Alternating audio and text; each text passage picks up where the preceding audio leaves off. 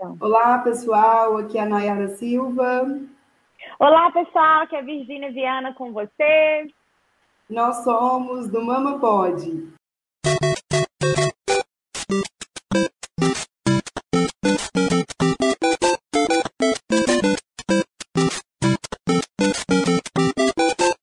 A gente está juntas aqui nesse desafio, esse é o primeiro episódio. Espero que vocês gostem. E a gente vai discutir um pouco, né, sobre adolescência, um pouco não muito, né, Virgínia? Sem dúvida. E a vida adulta, o início da vida adulta, né, essa saída da adolescência para a vida adulta. Eu e a Virgínia, a gente teve essa ideia é, a partir das nossas conversas sobre os nossos desafios na criação aí dos nossos filhos. E a gente, a Virgínia, na verdade, teve essa ideia. Falou, Mayara, a gente tem que gravar sobre isso. Então, a gente é, decidiu né, trazer essas nossas conversas para cá. Nós somos psicólogas de formação e também de atuação. Então, a gente também tem muita coisa para contribuir, né, do ponto de vista prático, teórico e da vida real também, né, Virgínia? Sem dúvida. Além disso, somos professoras, né, e estamos com adolescente em casa e em todos os locais das nossas vidas, né, Nayara? Que é um desafio muito grande para nós. E nós vamos compartilhar um pouco disso, né? Falando um pouco da psicologia e da vivência, né? E como que nós estamos enfrentando essas novas fases das nossas vidas, né? Sim, inclusive a gente teve essa ideia, né, Virginia, de trazer os personagens de um videogame, né, os queridinhos aí do, do Super Nintendo, Mario, porque eles vão passando de fase. É, começa com a fase bem, né, bem fácil, vai passando de fase, embora quando a gente começa a criar filho não é fácil, nenhuma fase é fácil, mas a gente tende a acreditar que vai melhorar, que vai passar, que vai ficando mais fácil, e não fica mais fácil, né, vai ficando inclusive mais difícil, mas é, são outras fases, né, assim, cada fase tem a sua, a sua dificuldade, tem a sua questão, né. Exatamente. E a gente escuta muito sobre essa maternidade lá do início da infância, né, Nayara? Falando dessas questões da solidão materna, né? É, nesse processo de criação de filho, como que a gente deixa de ser convidada para uma série de coisas, né? Essa vivência inicial. E aí, será que isso muda ao longo da vida, né?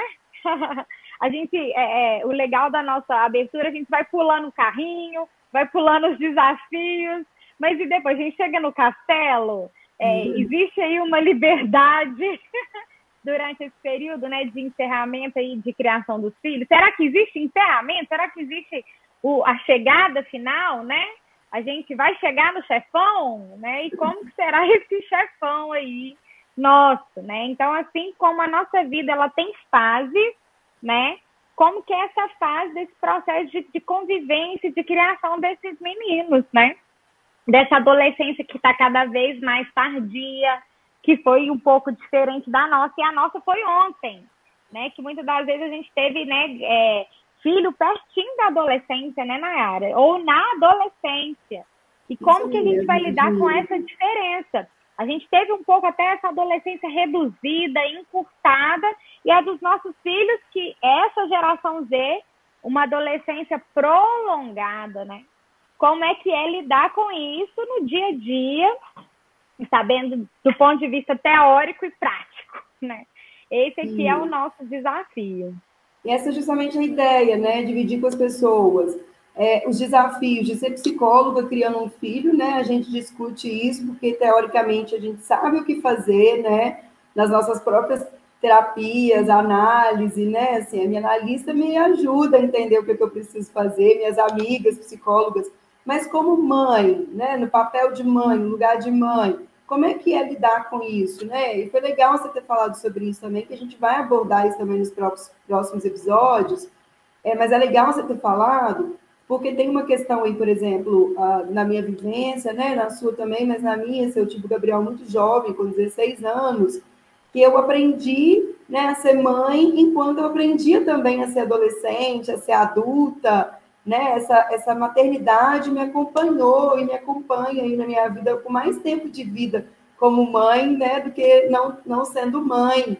E isso é muito desafiador, muito interessante, e muito bonito também, né? Porque eu e o Gabriel crescemos juntos e a gente cresceu muito, passamos por muitas coisas e a gente chega num momento muito legal da vida, muito bom da vida, não sem os nossos desafios, né? Não sem ter passado aí por uma série de questões que a gente vai trazer aqui também, né? Sexualidade, orientação sexual, é, o nosso medo do envolvimento com as drogas, quando eles bebem pela primeira vez, né? E a gente fica né, aflita, a gente tem medo, a gente sabe que tem que dar autonomia, mas ao mesmo tempo a gente quer proteger, a gente quer cuidar, a gente quer que tudo saia do modo como a gente quer que seja, quer controlar. Que né? não repitam as coisas que a gente fez, né? Assim, não, não vai por esse caminho, pelo amor de Deus, que eu já passei aí, não é bom.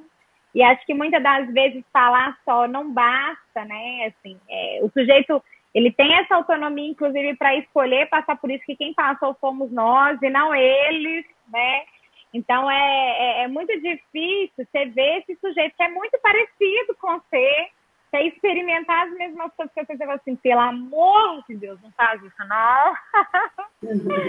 e como é que é assistir tudo isso, né, para nós? Que eu também tive filho aos 19 anos, né? Eu engravidei com 19 anos, eles nasceram, eu tinha 20.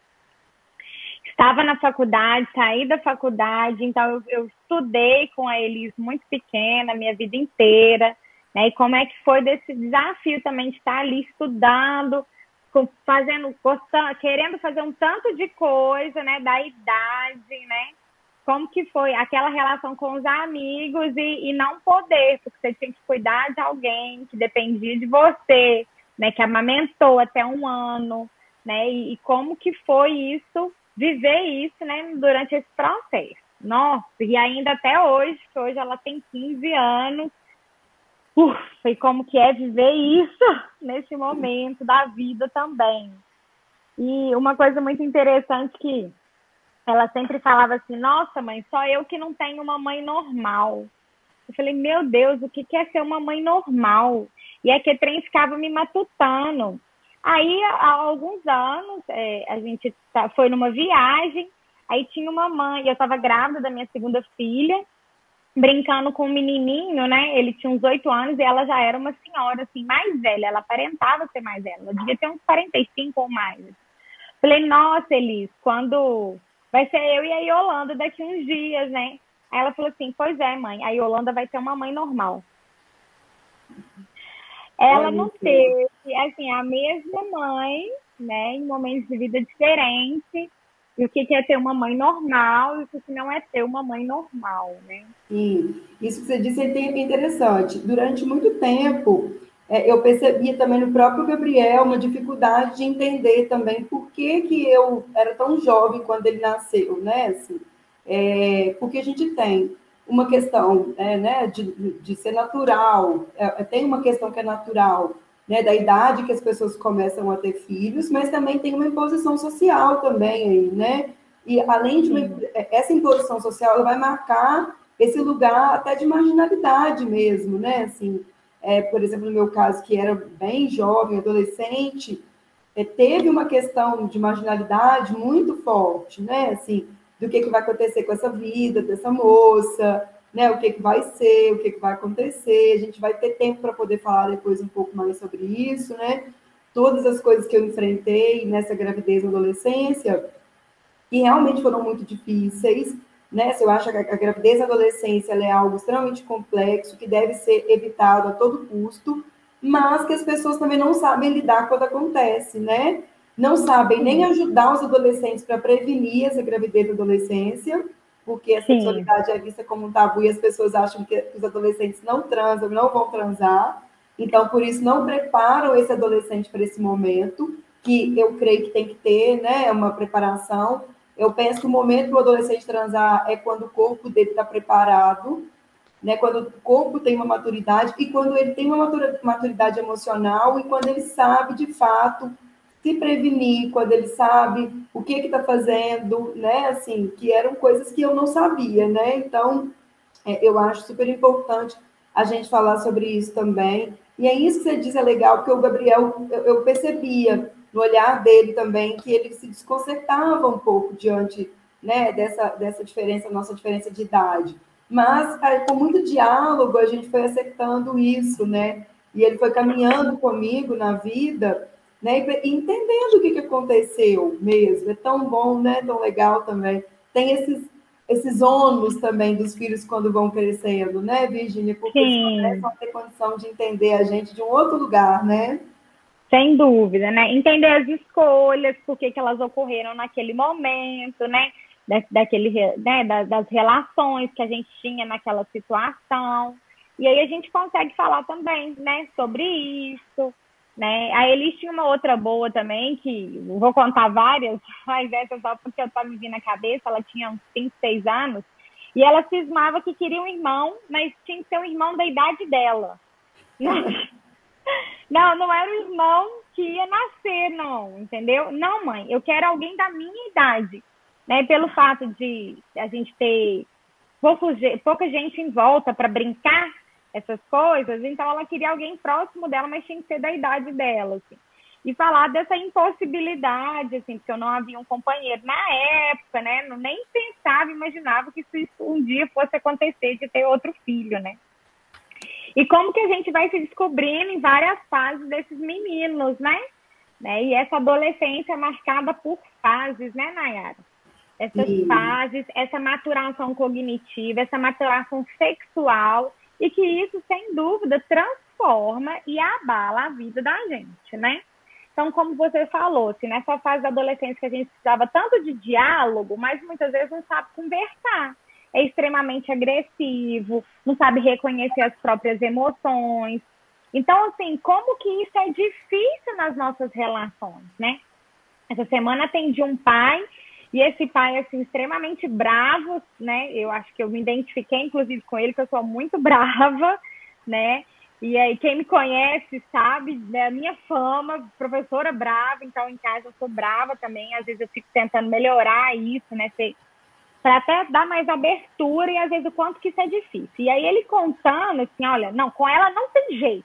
Doutora, eu falei, não, doutora não, pode me chamar de Virgínia. Não, mas Virgínia, com ela não tem jeito, não tem conversa, não tem diálogo. Ela tem vergonha de mim, ela não me mostra para os amigos dela, do adolescente, e os meninos gostam de mim, e ela não quer que eu esteja perto. Eu falei assim, calma, pai. Assim, é um período de puberdade, que ela quer ter uma identidade, né? Ela precisa dessa autonomia. Mas calma, pai, isso é só por um momento. Daqui a pouco ela vai te ter como um paizão, né? Isso é uma fase. Como é que os pais vão poder entender isso nesse processo, né? Sim, é... eu, além do Gabriel, né, eu tenho uma, uma adolescente também na minha vida, que é a minha enteada, né? ela tem 16 anos. Com ela eu percebo esse movimento mais, é, esse movimento é, mais próximo do que você está trazendo. O Gabriel sempre foi um adolescente, uma criança, um adolescente, agora um jogador muito calmo, né? Assim, muito tranquilo. Nós dois nunca brigamos. Né? É, ele fala assim: eu nunca briguei com você, né, mãe? Porque você briga comigo, né? Assim, quando eu falo que a gente não briga, né? Mas a Luísa, minha enteada, eu já percebo esse movimento que você está trazendo em relação ao paciente, né? Às vezes ela fica brava, e aí o pai fica bravo também, né? Acontece uma dificuldade de diálogo muito forte também entre eles. E eu, como, como, como quando eu comecei a namorar com Elbert, ela era criança ainda, né? Então eu, eu, eu passei as fases com ele também. Hoje eu vejo, assim, o quanto para ela é desafiador e, e, é muito parecido com o que eu sentia. Né? Eu fui uma adolescente muito intensa, eu sofria, eu tinha muitas questões, eu questionava muito o mundo, questionava muitas coisas, me sentia muito sozinha, né? E eu percebo que tem a ver com uma transição é, da, da, própria puberdade, né? Dessa questão dos hormônios, da, né? E tem que, que vão mexer, né? No, do, do ponto de vista cognitivo, e questões também relacionadas à própria é, sociabilidade, né? Então, as pessoas não davam conta dessa relação, desse mau humor, dessa preguiça, né, que aparece no adolescente. E tem o um mau humor, né, Virginia? Não Sim. vivi esse mau humor com o Gabriel, mas eu vivi o um mau humor comigo, na minha adolescência, e vivo ele com a Luísa, assim. Ela entedia, ela fica muito entediada. Já aconteceu assim, ela estava entrando para adolescência, o Gabriel era adolescente, a gente na praia, eles amavam para a praia, mas nesse momento eles começavam a dormir na praia. Levavam para a cachoeira, eles pegavam a canga, iam para um cantinho, ia dormir. E eu ficava assim, não estou acreditando que eu trouxe eles para a praia para passear e eles estão aqui dormindo com essa cara fechada, né? Mas a gente, quando vai lá atrás, na nossa vida, na nossa adolescência, a gente entende. E a psicologia também nos ensina isso, né? Nós temos Sim. explicações científicas para isso, né? Sem dúvida, né? Então, assim, existe uma região, uma estrutura do cérebro, né, que está lá em plena formação e que ela diminui, né, o prazer ali familiar naquele momento, inclusive porque ele precisa sair, né, para buscar outras relações e se estabelecer, né? Porque ali está em pleno desenvolvimento sexual também, né? Essa entrada na puberdade, a gente tem que pensar que nós temos uma evolução, né? Nós somos seres que evoluíram, né? De, de dos nossos ancestrais, cientificamente. Então, nesse período de evolução, isso serviu para a nossa evolução. Então, é importante que a gente saia, né? do núcleo familiar e estabeleça outras relações fora da família, que tenha prazer fora da família, para dar para poder se reproduzir futuramente. Que a ideia é essa, né? Assim, que, a, que a é gente... desesperador, né? É, é, querendo ou não. E aí a gente, né, que grupo... sexualidade é incrível, porque sexualidade não é fazer sexo. Não. Né? A sexualidade até mesmo é estabelecer relações. E existe uma, uma dificuldade muito grande por conta dos, dos vários tabus, né? Que a gente tem em torno da sexualidade, de compreender esse movimento como natural. E aí começa a se estigmatizar esse adolescente, ou estigmatiza, ou oprime, reprime, e isso gera Sim. vários problemas emocionais no futuro, né? Sem dúvida. E aí tem aquela questão da identificação, né? De eu achar um grupo que eu me identifico, né? Então, com quem que eu quero parecer aqui, né? Com que roupa que eu quero usar aqui. E aí vem, corta o cabelo aqui, raspa de um lado, e põe um piercing de um lado, e põe uma tatuagem do outro. E aí o povo fica olhando assim, o que, que esse menino vai virar daqui a pouco todo furado, né? E aí vem um, umas colegas assim que você fica assim, Jesus, como é que é isso, né? E até Jesus, né? Não tem Jesus mais, porque já repensa a crença, né? repensa, é, e aí ela está nesse processo de descoberta, né? Então, é, tem até um psicólogo, que era um psicanalista, inclusive, o Eric Erickson, que vai dividir a nossa vida em fases, né? Não sei se você lembra dessa, com certeza. E aí tem, né, tem uma fase da adolescência que a gente está em identidade, que a gente tem vários conflitos durante a vida, né? Então, identidade né? Conflito de identidade e confusão de papéis. Então, nós estamos ali, no, no meu caso, da minha adolescente, em plena identidade. E depois que a gente resolve esse conflito, a gente vai gerar o que eles chamam de virtude, que é a virtude de fidelidade. Então, assim, nesse momento, ela está nesse conflito de confusão de papéis. O que, que eu quero? Aí, por fim, é, a última desses dias era: mãe, eu quero furar um piercing na barriga, no umbigo, né? Eu falei assim, olha, eu também quero. Então você espera que assim que for possível, eu também vou você furar.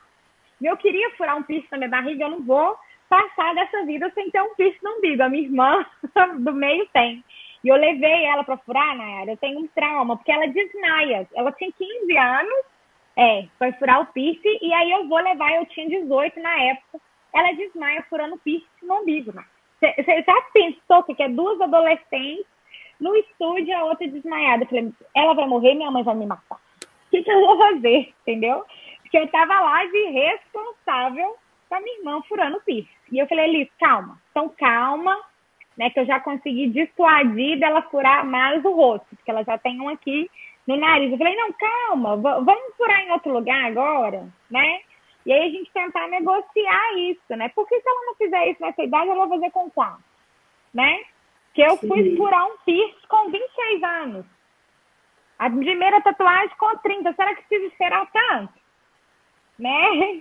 Então, assim, é, vindo de uma E acompanhar a mudança também do próprio mundo, né? Assim, da própria sociedade, né? a gente viveu um momento em que existia esse estigma muito forte em torno do piercing, da tatuagem, né? E como Sim. é que isso vai mudando também, embora assim, como eles passam por muitas mudanças e essa questão da construção da identidade é uma coisa muito forte na adolescência, é por isso mesmo que ele vai ali, é, a psicologia social vai falar isso, né? Ele vai se juntando, formando grupos justamente porque o grupo ele concebe uma característica de construção de identidade.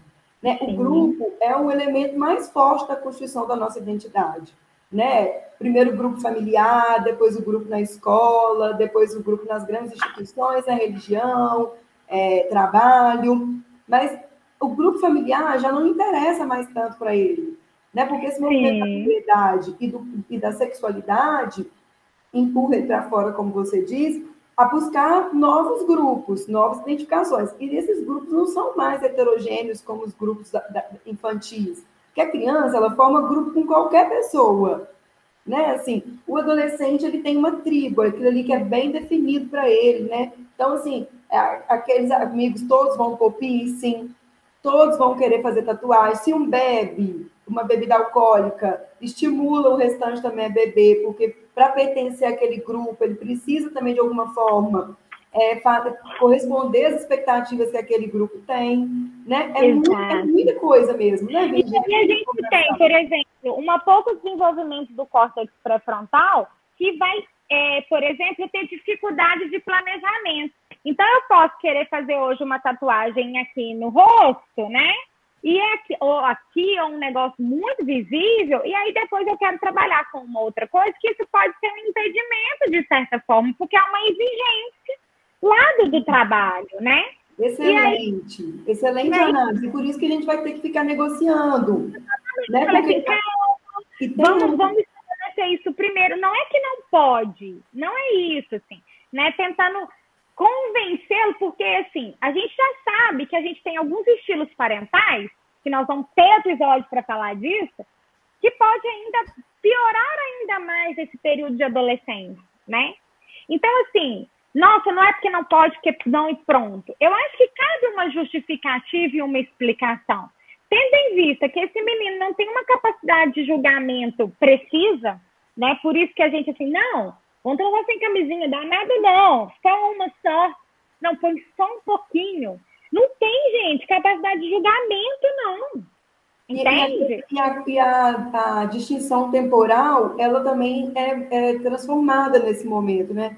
O adolescente ele não consegue ter um pensamento mais é, de longo prazo, sentido, o que, que vai acontecer com a minha vida daqui 5, 10 anos? Exatamente. É muito imediato, né? Então, Exatamente. Assim, o Natal demora para chegar, o aniversário demora para chegar, que a consciência temporal é diferente da nossa consciência Sim. temporal, né? Justamente por causa dessa dificuldade do, do conjugamento, né? Exatamente. E essa falta né? de maturidade dessa região que é primordial para nós, que ela vai ter, né, cientificamente, assim, algumas evidências que ela vai se desenvolver plenamente aos pós 25 anos. Então, Antes disso, você tomar alguma decisão, eu brinco isso, assim, quando eu né, engravidei, eu não tinha ideia do que, que me esperava, mas eu não tinha capacidade cognitiva de ter ideia mesmo, não.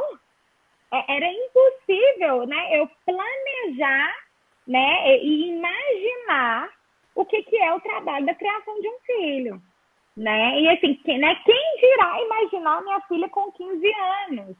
Né? Eu, eu não conseguia conceber isso. A Juliana Marcondes, como psicanalista muito legal, professora também, maravilhosa, ela fala o seguinte, né? É quase que uma benção, né? Assim, no sentido de que a gente sofreu quando engravidou, né? Eu sofri bastante, eu sabia que vinha um, um período muito difícil, mas ainda não imaginava como eu, como eu sei hoje né? E não só porque eu já tenho um filho, mas por conta dessa maturidade que você está dizendo, né? Assim, Exatamente. Que a ignorância é uma bênção, né? Então, assim, não saber também, às vezes, até nos protege do sofrimento, né? É, depois que acontece. Depois que aconteceu, você vai lidar com aquilo ali, mas você não tem a dimensão, né? Do tanto de trabalho que dá, né? Criar um filho. Então, por isso, muitas mulheres muito jovens acabam tendo muitos filhos, né? Assim, e depois vão entender. A Liantai mesmo, naquele, no podcast dela, Maternidade Guerrilha, falou sobre isso.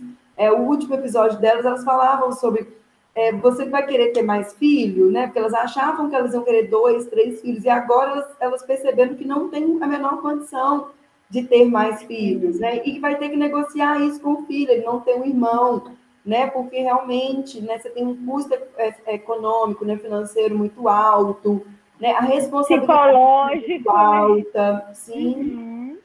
E assim, o quanto é, é uma mãe perde, né? Que por mais que a gente tenha, né?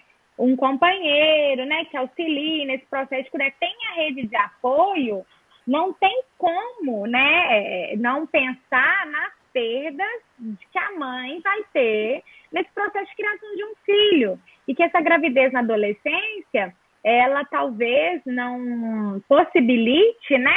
é, a gente entender todo esse processo, de quanto que isso é difícil, né? É, e aí a gente está lá, em pleno desenvolvimento, com confusão de papéis, né? Que a gente tentando se identificar enquanto sujeito, querendo desenvolver algumas virtudes imprescindíveis para o nosso desenvolvimento. E a gente está gerando um filho. Qual que vai ser a nossa tribo depois, hein? Isso é tão sério, Nayara, que agora me veio um episódio da minha vida que é muito, engra... muito curioso, engraçado, não, muito triste, inclusive, né?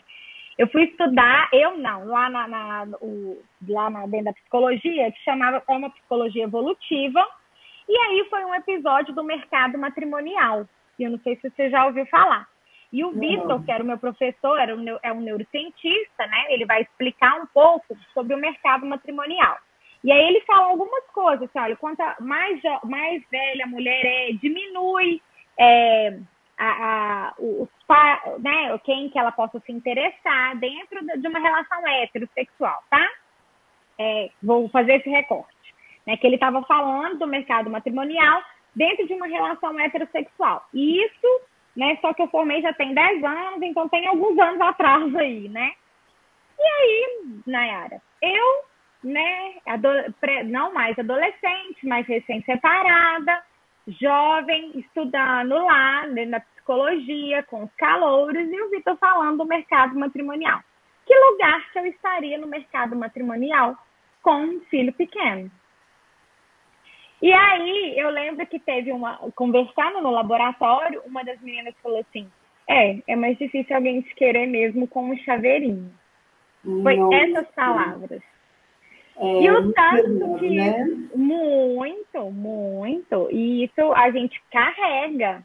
Não, ou eu tinha o namorado na época, alguém falou assim: não, você tem que ficar com ele mesmo, né? Porque é muito difícil alguém te querer mesmo, né? Com um chaveirinho. E como que isso, é, isso atravessou a, a, a, juventude inteira, né? E como é, acho é. que, inclusive, a gente pode. É, não, a gente não tinha colocado no roteiro, pessoal, esse Sim. tema. Mas esse tema é bem legal para a gente discutir, Virginia, porque isso atravessa muitas mulheres, né? Assim, como lidar né, com o relacionamento, tendo filho. A gente sabe que, né, que a gente tem novas configurações familiares aí hoje muitas pessoas com casais que têm filhos de casamentos diferentes se casando, mas essas são coisas que a gente enfrenta ainda e que são Sim. coisas do patriarcado, né? Eu também vivi isso a vida inteira, então acho que por isso que a gente é, pode é, tratar disso sim, é, para poder falar um pouco sobre né, como lidar com, é, é, com esses pensamentos, né? Que na realidade. Sim está relacionado com o patriarcado e com a divisão de gêneros, de gênero, porque as pessoas vão logo pensar, né? Assim, é, ninguém vai querer você, né? Assim, você, eu explicava isso, né? Ah, você vai encontrar alguém para te assumir. Né? Por que, que uma mulher precisa de um homem? Para assumir seu filho, como Sim. assim, né? Não, e é muito engraçado porque a gente tá, porque aí a gente tem a fase lá, já falei, né, do, dos adolescentes, que a gente vai ter o conflito de papéis. Mas no período que eu estava, que era o início da juventude, o jovem adulto ali, também tem uma fase do desenvolvimento que a gente vai desenvolver uma virtude, que, é, é que eles chamam de conflito de intimidade e isolamento, né? Da gente conseguir estabelecer é, verdadeiras é, relações de amizade, né? verdadeiramente afeto, os relacionamentos românticos, Então, eu estava nesse período. Imagina, né, que a gente está falando de fases aqui, eu bem nessa fase, que, por exemplo, a fase que o Gabriel está hoje, né, a gente vai desenvolver uma virtude que é amor, e alguém falando para você assim, olha, você não vai desenvolver, não, porque você tem filho, e aí talvez isso aqui você não tenha, tá bom? Talvez você não hum. tenha alguém que queira né, estabelecer nessa fase você. Nós vamos falar desse relacionamento, mas é só para a gente pontuar que isso também é uma fase, né, da, que o jovem adulto vai passar, que é essa construção de relacionamento, dele dar conta de saber estabelecer relacionamentos saudáveis, né? Eu já estou com um pouco mais de maturidade. Então, se a gente consegue ou não consegue estabelecer relacionamento. Então, isso foi, foi difícil desse processo, assim, de uma vivência muito dolorosa, né? Isso vai marcando, né, assim, as experiências do sujeito, né? E vai traumatizando, né? Porque não uhum. deixa de ser uhum. violência, né? E a violência tem um caráter de, de traumatização muito forte, né? Eu tenho falado muito sobre isso, Virginia.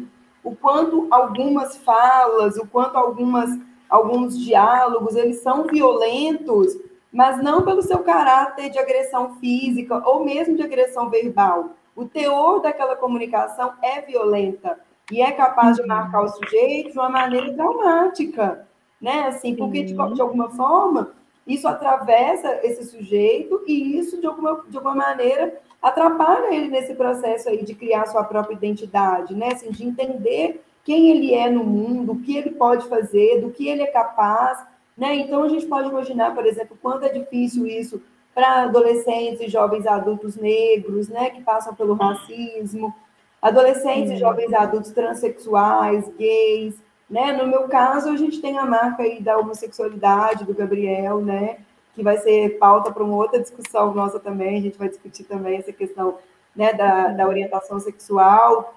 É sempre alguém dizendo para você que você é alguém que não merece se amar, né? Há pouquíssimo tempo agora eu falei com um amigo meu também, psicólogo maravilhoso, que é gay, agora começou um namoro, e está nesse, nesse, nesse movimento né, de aprender a ser amado e amar. Né? E aí, quando ele vai trazer para mim as questões dele sobre isso, eu digo: olha, é, você é, tem direito de ser amado e de amar. Né? E a pessoa Sim. assusta, fala assim: uai, é mesmo. Né? Então, assim, a gente se vê em várias situações nós mulheres, né, com essa carga aí de marginalização, né, social, os homens gays, mulheres lésbicas, pessoas negras, né, a transexualidade também, que a gente sabe que é nessa fase que começa, é, na verdade na infância, né, mas essa fase da adolescência Sim. também tem uma um, um aspecto complicado para pessoas transexuais, enquanto isso, de alguma forma, também atravessa essas pessoas nas suas constituições de identidade, mas é sempre de um menor valor social, né, sempre num lugar de menor valor social. Né? A gente precisa também hum. mudar isso, né? A gente precisa transformar isso, né? Sim, sem dúvida. Então, é, compartilhando né, é, é, essa questão e o tanto que isso vai é, fazer viver essas fases de maneira saudável vai nos tornar né, adultos mais saudáveis psiquicamente, né? Sim, então, a gente pensar é, eu acho que esse podcast pode ter muito benefício na principalmente a gente pensando numa questão de uma promoção de saúde, sabe? Porque isso aqui não é terapêutico, né? Não é terapia de forma nenhuma, mas é, não é terapia, né? Mas pode sem dúvida ser terapêutico no âmbito que a gente está pensando em fatores de promoção à saúde. Se a gente alcança uma mãe que está passando por alguma das questões que a gente atravessou né? E consegue olhar isso de fora agora. Porque tem hora, né, que a gente tem que parar, pensar, sair da cena para a gente analisar sobre ela e depois voltar. Chamar Sim. o analista, né? Chamar o psicólogo, Sim. né? Socorro, fulana, vem cá, me ajuda. Porque eu tô pensando, essa coisa tá encostando muito em mim. Isso tá tocando na Virgínia criança, na Virgínia adolescente, e eu sei que isso está doendo em mim, porque tem algo sobre mim aqui. E como é que eu vou lidar com isso? Né? Sim, é então... É interessante isso que você está dizendo, Virginia, porque isso que eu estava falando desse trauma psicossocial, né? Que é decorrente aí de algumas relações. Esses dias eu escutei é, uma paciente me relatando sobre o, trau o trauma psicossocial dela em relação ao corpo dela, gordofobia, que vem da própria mãe. Né? Então, esse, e eu estou chamando isso de trauma psicossocial, sabe? Eu estou chamando isso de, de relações violent, violentas, né? Tem uma violência nisso que vai gerar um impacto no sujeito, vai atravessar o sujeito, né? Vai gerar um impacto, e ele leva isso para vários outros lugares, né? Assim, nas suas relações sexuais, no trabalho. Então eu vou, eu vou pedir né? para você assistir um, um, não sei se você já viu um seriado maravilhoso, This Is Us. Não, vou ver. Pelo amor de Deus, assista. Porque é, é, quando a mãe fala também sobre a, a, a gordofobia, assim, é, é, a gente tem que até perdoar essa mãe no sentido de que ela fala na melhor das intenções, né? E aí em This Is Us tem umas cenas muito maravilhosas, e aí, numa oportunidade, a gente pode falar sobre isso, eu acho que isso dá um, um episódio, né?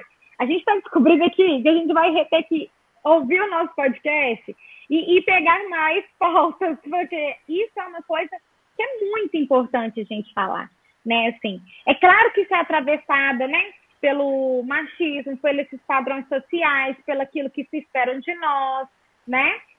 Tem toda essa uma questão e, e, quando essa mãe fala, ela fala dessa história também que ela deve ter vivenciado e está lutando para manter esse peso, está lutando para ser de, de, determinada forma, né? Mesma então, coisa da mãe, né? Assim, que está lidando com a sexualidade do filho, né? Com a homossexualidade, né? Assim, não é, a gente não pode falar no lugar de quem culpa essa família, né? De jeito nenhum, né? Mas a gente também não pode deixar de lembrar, né? Que essas que, é, que algumas dessas falas elas têm um teor assim que o sujeito recebe com uma carga de violência, né? Mas sim. que não teve essa intenção, né, de sim. ser violenta, né? Algumas sim, mas muitas não. Isso que eu estou dizendo. Muitas vezes a família fala aquilo no sistema de proteção. Pô, né? Eu vivo isso com o Gabriel, né? Se o Gabriel engorda e eu falo com ele, olha, eu acho que você está né, tá, tá, tá, tá precisando comer menos e tal, mas eu descobri né? Eu descobri o quanto isso faz mal para ele. Eu descobri que foi muito boa essa descoberta, assim, que eu parei. E falei, olha, tem 20 anos, ele já tem condições de entender que corpo que ele quer ter. Né? E na medida que eu, de alguma forma, fico reforçando para ele, olha, você está gordinho, você está gordinho, você está gordinho, né? Ele, como é que ele recebe isso? Porque tem uma diferença, né, com o modo como a família coloca e como que a pessoa recebe, tem, né, tem um hiato aí muito grande, né? Muito grande, é. E aí, você falando disso, a Elis tem uma escoliose, né? Já tem alguns graus, nem é muito, assim, nas costas, já tá bem acentuada. E ela é muito alta, assim, muito alta para as amigas dela, muito alta para mim. Ela tem 1,70m. Então, se ela, se ela, né, consegue, ela fica muito grande, assim, e aí ela, ela tá bem curvada. E aí, pelo amor de Deus, Elis apruma esse corpo, Elis tira essa corcunda, Elis tira essa mochila das costas. E aí ela, e é tanto aquilo que machuca, né? Tanto aquilo que ela incomoda. Aí teve um dia que ela falou, será que você não vai, ou tem uma hora que você vai olhar para mim que você não vai me criticar, não? Parar de me criticar, não? Mas a ideia não é criticar, é assim, pelo amor de Deus, né? Não, não, não foi essa a minha intenção. Né? Mas vamos... você é tão linda, sabe? Apruma esse corpo, vamos fazer alguma coisa sabe? Vamos, vamos, vamos tentar alguma coisa, me ajuda, porque tem, eu não dou conta de fazer tudo sozinha, né? E aí e é isso, a gente faz muita coisa sozinha, mas tem uma coisa que não dá para fazer. Sim. Né? Virginia, olha, muito bom esse bate-papo com você. Né? É, concordo com você que a gente tem muita coisa para poder trazer e que pode sim ajudar as pessoas, né? Porque além da gente estar trazendo aqui nossas experiências, né, a gente traz também, né, uma, uma discussão embasada também, que pode sim. servir, sim, né, e pode ajudar as pessoas aí a se pensarem, a se repensarem, e a gente está aqui, pessoal, assim, de coração aberto, é, nos é, colocando, assim, é, nos expondo de alguma forma, né, Virginia, porque a gente está trazendo aqui nossas dores, né, compartilhando nossas dificuldades, nossas alegrias, nossa essa travessia, né? A gente está convidando aí os nossos ouvintes, né, Virginia, e as pessoas que vão nos assistir, a atravessar com a gente, né? A rememorar com a gente o que a gente já atravessou e continuar atravessando com a gente. Pode ser mais leve, pode ser divertido e pode ser educativo, né? Aliás, vai ser educativo porque quem fala para vocês aqui são duas professoras também, né? Exatamente. E, e, é, e fica esse convite para nos escutar, né? É, é, sempre com muito respeito, com muito cuidado, para a gente, né? É, escutar esses adolescentes, escutar do lugar que ele fala, né? É, tem uma fala da, da janela da escuta que é uma pós que tem né, sobre adolescente na UFMG, e eles falam que o adolescente é especialista de si mesmo. Eu gostei dessa fala, é, inclusive de uma médica que trabalhou comigo, porque a gente vai entender esse, esse, esses desafios que os adolescentes nos trazem a partir do ponto de vista dele, com muito respeito, com muito cuidado, o que que aquelas questões que eles estão trazendo, eles querem de fato, né? Porque além do, do, da função daquilo ali, além da, daquilo que ele demonstra, além daquele comportamento, tem uma função por trás disso, né? Aquele questionamento religioso que ele traz, aquele questionamento social que ele traz, o, aquele enfrentamento, né? Porque às vezes ele quer enfrentar, ele quer enfrentar, né? O que, que aquilo significa, né? Então nós vamos olhar com esse olhar, vamos tirar é, essa, essa disputa. A gente não vai entrar no ringue com o adolescente, pelo amor de Deus, dá, sai daí, pai você está entrando no ringue com o adolescente, para. Sai daí que o adolescente não quer lutar. Ele quer ser escutado e ele usa os absurdos para serem escutados. Usa aquilo que você mais valoriza, às vezes, para ser atendido. E qual que é a função dele, pai? Se você entra no ringue com adolescente, tem dois perdendo. Você que se desgasta, cansando, e ele que não está sendo escutado aquilo que desejava. Então, vamos é, ouvir né, o nosso convite que, para além daquele comportamento desafiador, para além disso, o que, que ele quer exatamente com isso, né? Então, quanto mais nervosa uma criança, quanto mais bravo, mais revoltado um adolescente, talvez ele seja ali um sofrimento, né? Mostrando para nós de alguma forma. O que a gente está tentando aqui é falar assim, pai, tem um sofrimento ali naquela fala. Vamos escutar esse sofrimento, pai. E talvez, pai, vai ser uma oportunidade da gente se escutar. Da gente escutar o adolescente que ainda mora em nós, que pode ter parado ali em algum lugar, que está tentando mudar o mundo até hoje. Sim, e que pode estar se comportando também é, de acordo com esse trauma psicossocial mesmo, né? Assim, medo de rejeição, medo do abandono, sentimento de desamparo, ainda rebeldia, né, dificuldade nas relações, né, porque a identidade ela é construída permanentemente. A identidade Sim. não é algo fixo, né? Assim, ela não é instante. Ela está o uhum. tempo todo em movimento. Né? Então, a gente também está se construindo enquanto mãe, né? enquanto psicólogas, Sim. enquanto professoras, né? enquanto mulheres. É, então, isso não para, né? está o tempo todo girando. Né? E a gente saber entender o que, que a gente está reproduzindo também, né? Acho que isso é muito importante. E aí é isso, né, Virginia? A gente vai ter muitos temas para poder discutir, muita coisa legal aí para poder falar, para poder fazer, para trocar, e a gente vai estar tá aberta também para receber aí um, ah, os feedbacks de vocês, o que, que vocês acharam, se vocês curtiram, e o que, que vocês acham que é interessante a gente falar também, a gente está aberta a sugestões, né, Virgínia? Exatamente. Então, obrigada quem nos escutou até aqui, né? Deixa lá seu like, seu comentário, conta para nós o que, que você achou dessa primeira conversa, inicial conversa, né? Então, só para marcar isso mesmo, que é um prazer estar aqui, podendo falar com vocês e trazer aqui as nossas questões também. Muito bom. Obrigada, Vi, querida. Eu que agradeço. Obrigadão. Tchau, tchau. Tchau, pessoal. Tchau, tchau, pessoal.